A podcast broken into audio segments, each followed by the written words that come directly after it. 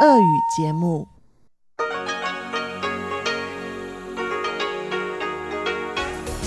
В эфире Международное радио Тайваня. В эфире русская служба Международного радио Тайваня. У микрофона Мария Ли. Здравствуйте. Мы начинаем ежедневную программу передач из Китайской Республики. Наша программа выходит на коротких волнах на частоте 5900 кГц с 17 до 17.30 UTC и на частоте 9490 кГц с 11 до 12 UTC. Получасовая программа сегодня будет состоять из обзора новостей недели и передачи Владимира Малявина «Всемирный Чайна-таун». А часовую программу продолжит рубрика «Наруан Тайвань», которую ведет Игорь Кобылев, и повтор радиопутешествия по Тайваню с Чеченой Кулар. Дорогие друзья, напоминаю, что все наши передачи по отдельности и часовую программу целиком можно слушать на нашем сайте ru.rti.org.tw и в нашем мобильном приложении RTI to go. Ссылки на наши передачи мы размещаем на страницах русской службы Международного радио Тайваня в соцсетях Facebook и ВКонтакте. А мы приступаем к обзору новостей недели.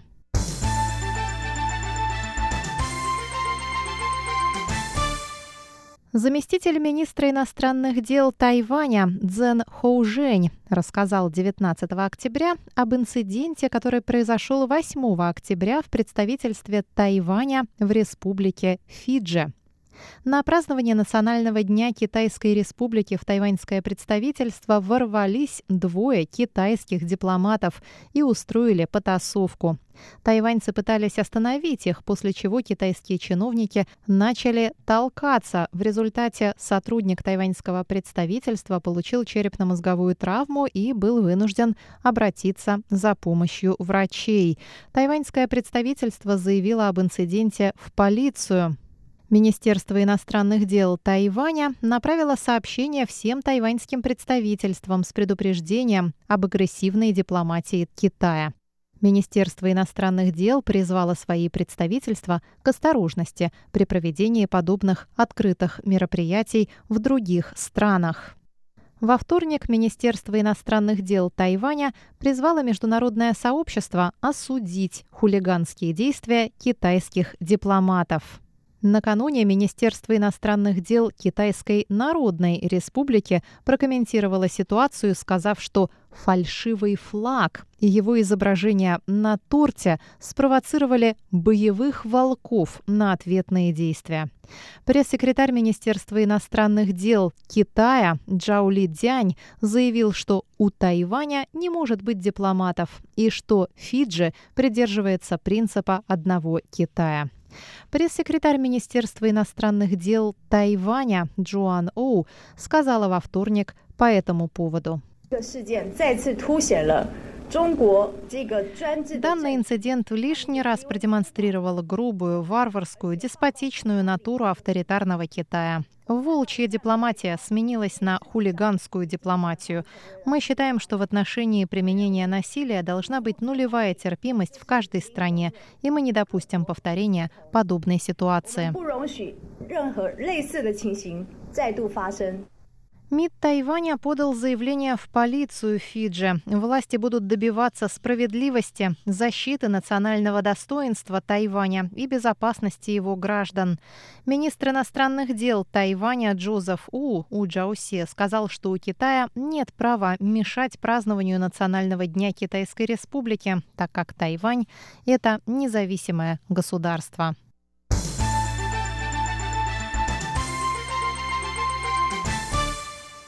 Тайваньский аналитический центр «Союз экономической демократии» призвал президента Цай Янвэнь и главу контрольного юаня Чэнь Дюй лично принять участие в саммите АТЭС, который пройдет в конце ноября в Малайзии. Глава центра Лай Джунтян сказал на пресс-конференции в законодательном юане, что Тайвань, будучи страной-членом АТЭС, должен активно выступать за включение в региональную торговую интеграцию механизмов борьбы за права человека и за создание Азиатско-Тихоокеанского суда по правам человека. Он сказал. Мы надеемся, что правительство Малайзии позволит президенту Цай и Чэнь Дюй присутствовать на саммите АТЭС, а Цай и Чэнь воспользуются этой возможностью для выражения позиции Тайваня. Лай подчеркнул, что после принятия закона о национальной безопасности для Гонконга в регионе появились серьезные риски, связанные со свободой и правами человека. Несмотря на то, что Тайвань является членом АТЭС, его президента не допускают к участию в саммитах из-за противодействия Китая. В прежние годы Тайвань представляли на саммитах специальные посланники президента.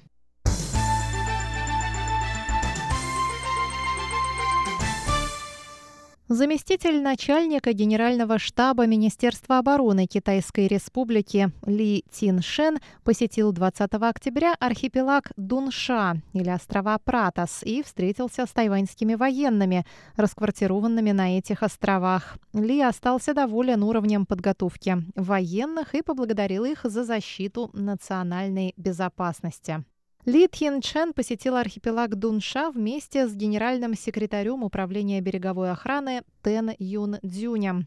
Ли сказал, что, пользуясь возможностью проводить учения в мирное время, необходимо совершенствовать координацию работы служб разведки и мониторинга, следить за динамикой событий на море и в воздухе и предугадывать планы противника.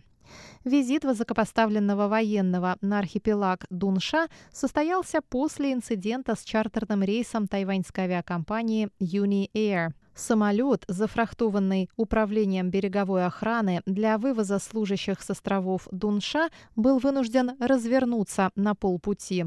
Центр управления районом полетной информации Гонконга не пропустил тайваньский борт, сообщив, что в том районе проходят мероприятия, которые могут быть опасными. Также стало известно, что военно-воздушные силы Тайваня проводят ежегодные учения Тхенлун на военной базе Дзяшань в уезде Хуалень, что на востоке острова.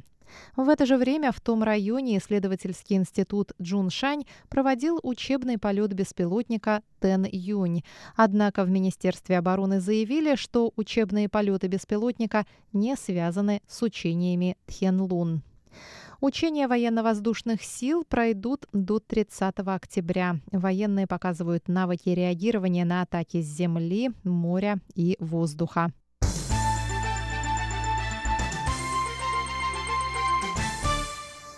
Правительство США объявило в среду о готовящейся продаже Тайваню вооружений на общую сумму миллиард восемьсот десять миллионов американских долларов. Получив одобрение Госдепартамента, Министерство обороны США официально уведомило Конгресс о готовящейся сделке. Первый пакет вооружений стоимостью миллиард восемь миллионов долларов включает 135 крылатых ракет дальнего действия AGM-84H SLAM-ER, 4 ракеты ATM-84 H SLAM ER и 12 тренировочных ракет CAT M84H. В пакет также входят 151 контейнер с запасными частями и поддерживающим оборудованием и услуги по логистике и технической поддержке. Второй пакет стоимостью в 436 миллионов американских долларов включает 11 пусковых установок для реактивных систем залпового огня повышенной мобильности М142, 64 ракеты М-57 армейских тактических ракетных комплексов, 7 высокоподвижных многоцелевых колесных транспортных средств, 11 пулеметов М2 40B и 17 информационных систем полевой артиллерии IFATDS. Третий пакет, стоимость которого оценивается в 367 миллионов 200 тысяч американских долларов, включает 6 подвесных разведывательных контейнеров МС-110, три транспортабельные наземные станции, одну фиксированную наземную станцию, запчасти и услуги по логистике, обслуживанию, ремонту и тому подобное. Пресс-секретарь Министерства иностранных дел Тайваня Джоан Оу выразила благодарность США за одобрение продажи вооружений. 感谢美国政府以具体的行动 мы благодарим правительство США за воплощение конкретными действиями закона об отношениях с Тайванем и шести заверений, гарантирующих безопасность Тайваня. Наша страна будет продолжать укреплять свою обороноспособность ради поддержания национальной безопасности.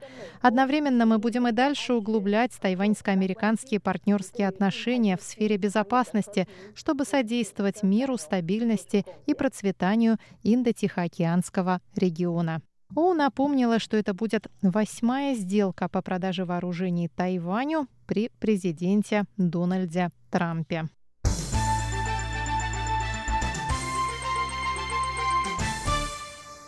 Тайбэй и Новый Тайбэй выиграли право на проведение Всемирных игр ветеранов спорта в 2025 году. Эти соревнования проводятся с 1985 года каждые четыре года. В них могут участвовать профессиональные спортсмены старше 30 лет. Заместитель мэра Тайбэя Цай Бин Кунь рассказал на пресс-конференции, что Тайбэй и Новый Тайбэй выиграли право на проведение соревнований, обойдя Париж и австралийский Перт. Соревнования пройдут с 17 по 30 мая 2025 года. Ожидается, что на игры приедет более 48 тысяч спортсменов и членов их семей из 110 стран. Соревнования будут проходить в 32 видах спорта. Примерный бюджет на проведение игр на Тайване оценивается в 55 миллионов 300 тысяч долларов США. Центральное правительство предоставит 40% от требуемых средств Оставшиеся расходы поделят Тайбэй и Новый Тайбэй. Всемирные игры ветеранов спорта впервые прошли в 1985 году в Торонто. Как правило, их проводят в следующий после Олимпийских игр год. В последний раз эти игры проводились в 2017 году в Окленде, а следующее планируется провести в регионе Кансай в Японии в 2021 году.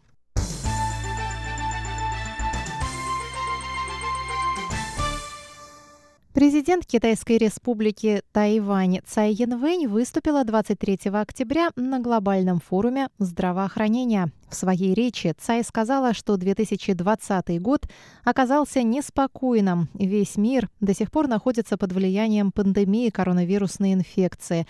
Она добавила, что в то время как мир терпит серьезный удар из-за распространения инфекции, ситуация на Тайване остается стабильной, и Тайвань получил признание всего мира за свои противоэпидемические заслуги.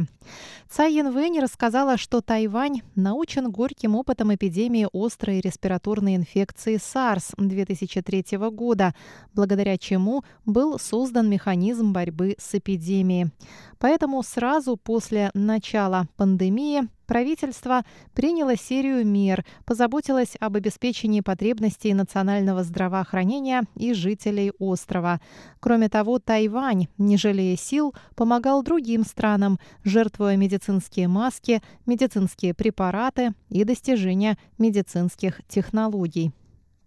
Президент поделилась результатами исследования, проведенного Bloomberg Economics в июле этого года, согласно которым Тайвань занял первое место в мире по успешности противоэпидемических мер.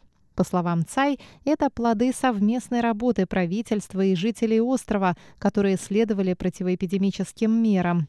Программа национального медицинского страхования, действующая 25 лет, также оказалась полезной для мониторинга распространения инфекции, а также для распределения медицинских масок по квотам.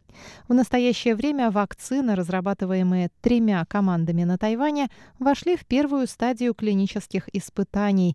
Цай пообещал пообещала, что правительство продолжит поддерживать тайваньских исследователей. Что касается международного участия, то участие Тайваня в деятельности Всемирной организации здравоохранения важно для мирового здравоохранения и борьбы с заболеваниями. По словам Цай, у Тайваня есть все возможности продолжать вносить вклад в мировую противоэпидемическую деятельность.